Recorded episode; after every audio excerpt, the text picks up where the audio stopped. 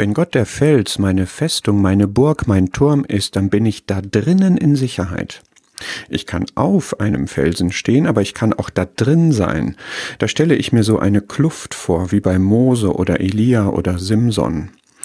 Aber was heißt das konkret für mich? Wie kann ich in diesem Felsen, der Festung, dem Turm, so ganz erlebbar sicher in Gott sein?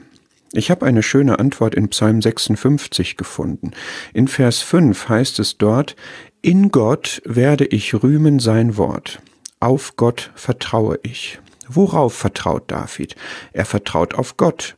Und das ist dann diese Formulierung, um die es mir geht. In Gott werde ich rühmen sein Wort. Ebenso in Vers 11. In Gott werde ich rühmen das Wort. In dem Herrn werde ich rühmen das Wort.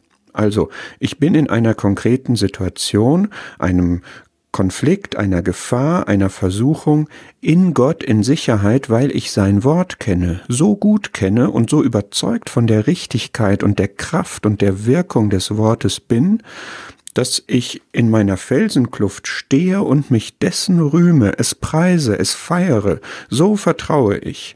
Da werde ich mich nicht fürchten, da rufe ich, wie Vers 10 sagt, ich weiß, dies weiß ich, dass Gott für mich ist.